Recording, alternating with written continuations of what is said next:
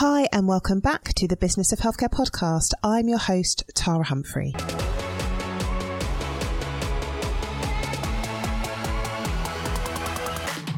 I run an award winning healthcare consultancy specialising in supporting primary care networks. I'm a facilitator.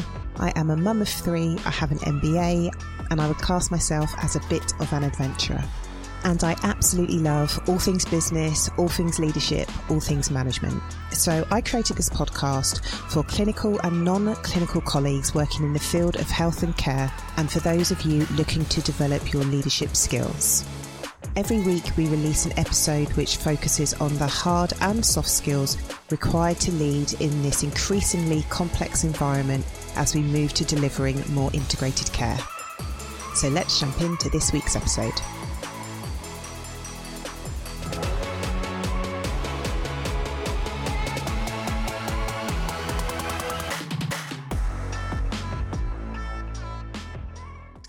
Aaron, thank you so much for joining me today. Could you just introduce yourself and tell us a little bit about what you do? Certainly. I'm Aaron Boyson. I'm the CEO of Primary Care Dietitians. I'm a dietitian by background with years of experience both in the NHS and working privately as well. And what we do is we run an organization called Primary Care Dietitians. And our role is to really support PCNs and GP practices in implementing a dietitian service, getting the most out of it, and taking off a bit of that burden. So, around like roadmap supervision um, and structuring the service and helping them actually get the most out of their service, as well as providing comprehensive data strategy so they can actually see what's happening um, within the service and we can troubleshoot together and we can help to preempt problems and overcome them or solve problems as they come up um, together. And how many primary care networks are you currently working with? So we're working with 40 PCNs and we have 54 roles commissioned uh, nationally. It's amazing. So when those networks reached out to you, what were they looking for? So it really depends, in all honesty. So we have various different areas of support. So for a lot of PCNs, they might come with a certain idea. So one of the big drivers is supporting patients with reducing their weight um, but also supporting patients with type 2 diabetes.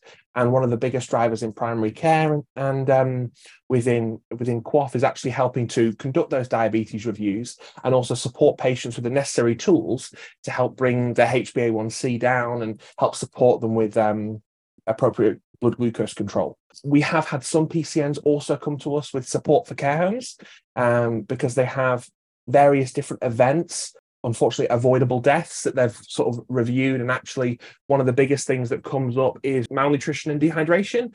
And in fact from ons statistics that along with bed sores are one of the biggest drivers behind it. So actually supporting with the care homes are one of those things. Or sometimes they want an all-around general dietitian to tap into and and um and support in that regard. So there's various different areas. And i think that's the the benefit, but also the slight confusion about the dietitian role. It's so flexible. There's so many things you can do that it, yeah. So where it's really flexible, but what would you? So you've talked about diabetes management, you've talked about care home support, you've kind of got the all around. What else? You know, like if a clinical director was reading this, watching this, listening to this, like what does a dietitian do? What can a dietitian do in a primary care network? So, I mean, obviously, I mentioned about the dietitian reviews and um, reducing HbA1c and supporting those patients. Also, you've got liaising with the care home MDT, supporting care homes with those nutrition plans as part of the enhanced care home framework. And as the dietitian builds competency and builds ability within primary care, they develop certain advanced skills around the area of gastro. So, for example, one of our lead first contact dietitians actually sees all patients with altered bowel habits. So, again, supporting with the access that management of patients and actually is able to triage, um, recognize red flags, do clinical examinations, and refer on to specialist support where appropriate, but then also diagnose um, maybe celiac disease and IBS. And then, if deemed appropriate, she can then offer first line support as a dietitian, or she can then refer on to a community dietitian colleagues.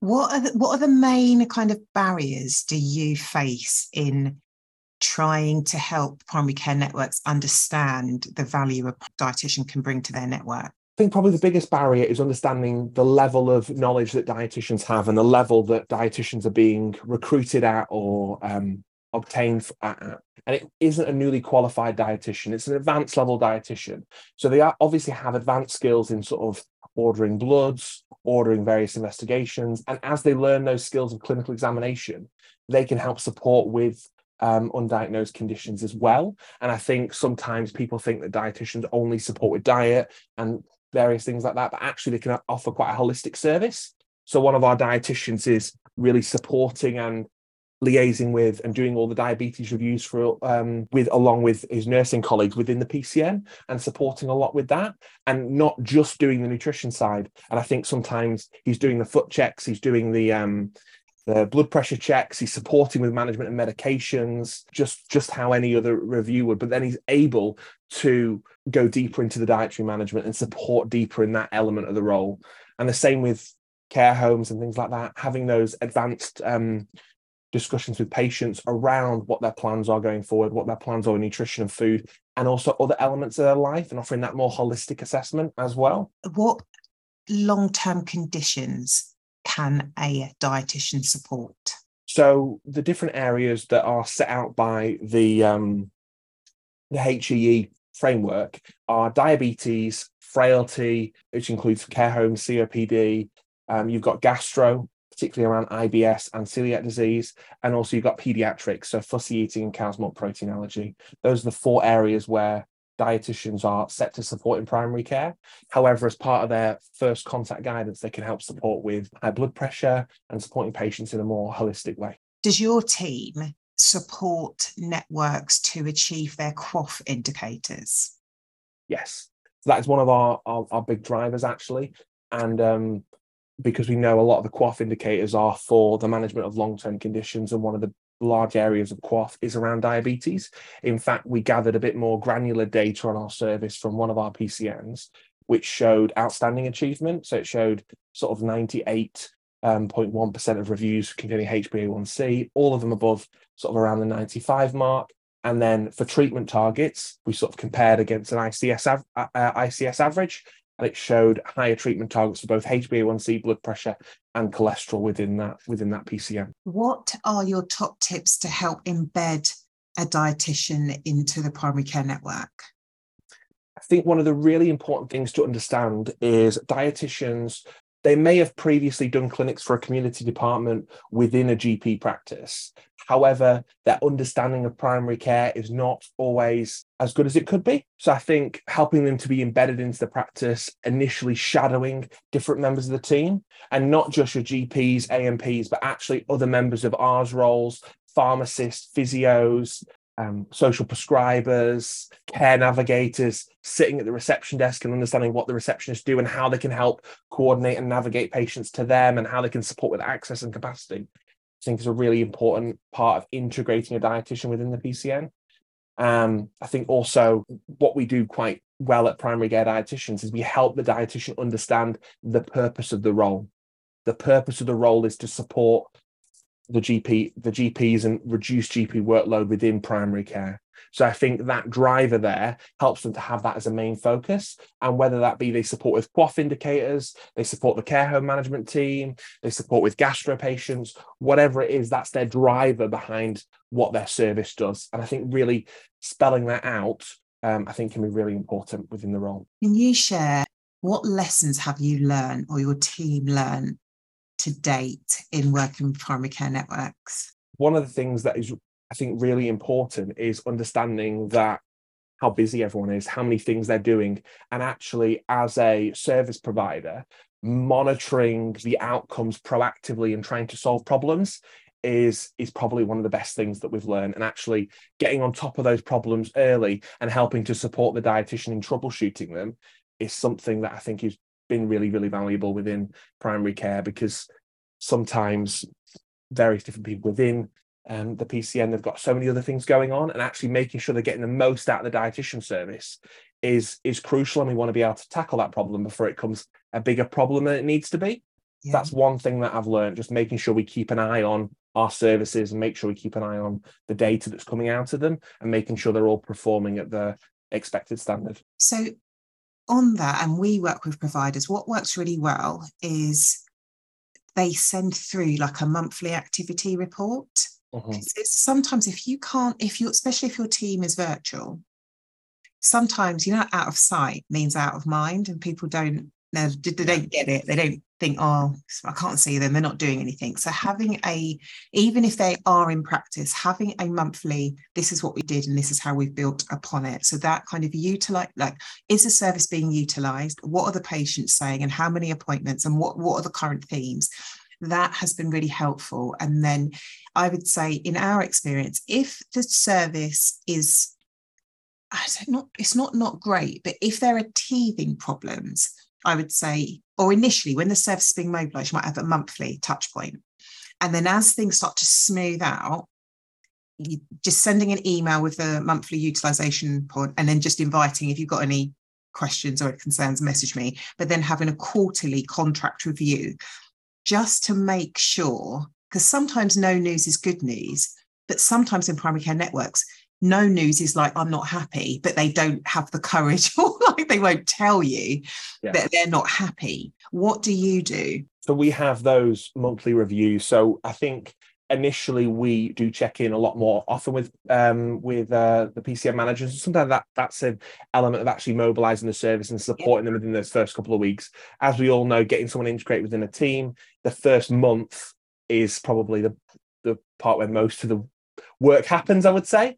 And then we do have data reporting tool um, that's independent of the GP system, which helps to report around what are what kind of patients are the diet what is the dietitian seeing, what's happening to those patients, and also what's the feedback from the patients. Are the patients appreciating the service? they're they finding it useful? What are they actually um, finding useful about the service? And then also looking at ways we can increase capacity if capacity is maxed out and actually then increasing capacity and thinking about different options such as group sessions and various other things like that we've found quite useful. Are you saving general practice appointments or are you creating them? I mean, you could argue that a recent um, news article came out from Pulse PCN to say that a lot of patients with diabetes didn't get their annual reviews. Um, and you could say by actually get doing all those annual reviews, supporting those patients, we are generating more appointments. But actually, by doing that, we're helping to improve patient care and also helping the practicing achieve their QOF targets. Yeah. I mean, supporting care homes, again, it's implementing structures inside the care homes that actually will prevent avoidable deaths. And the care home that'll take that obviously takes a lot of burden away from the usually GP care home leads.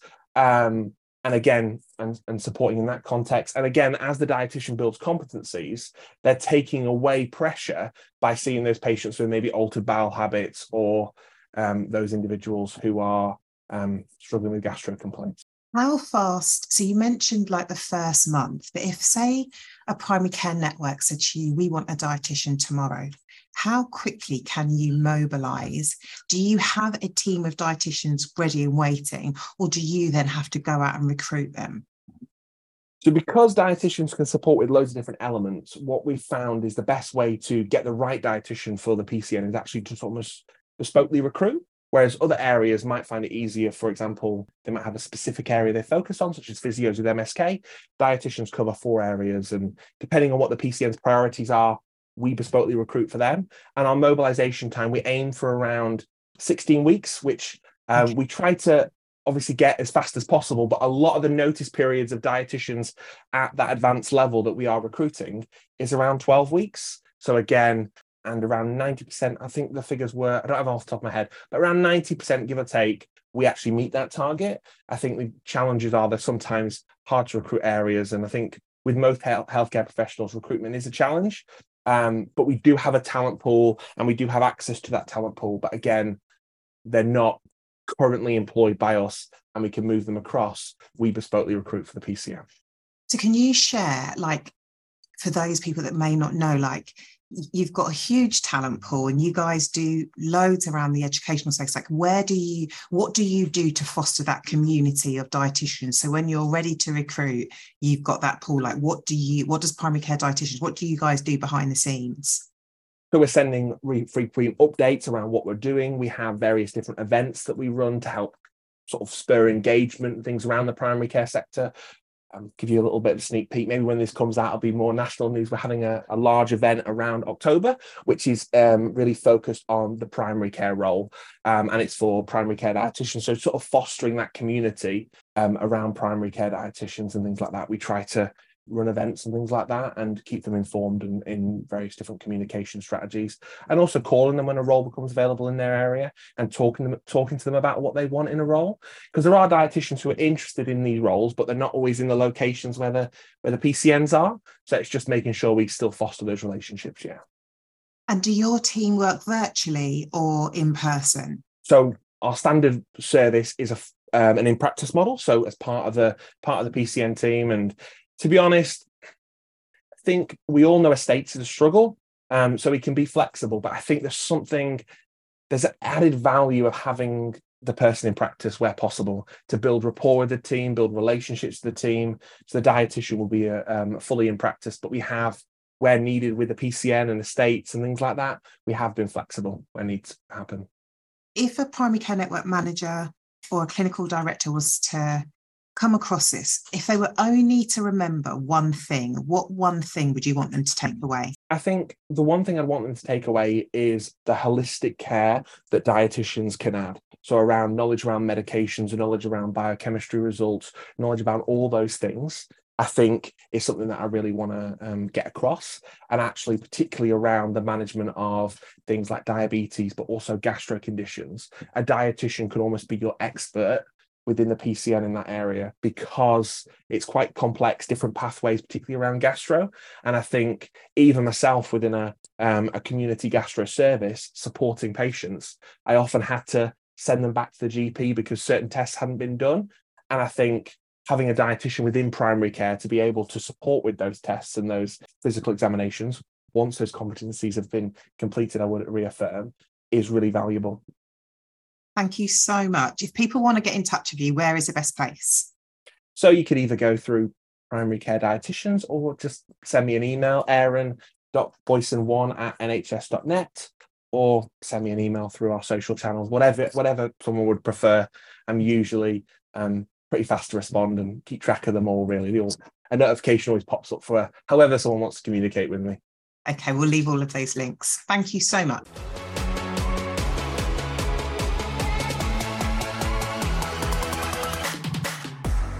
You so much for joining us. If you like what you hear, I would absolutely love it if you left us an iTunes rating and five star review.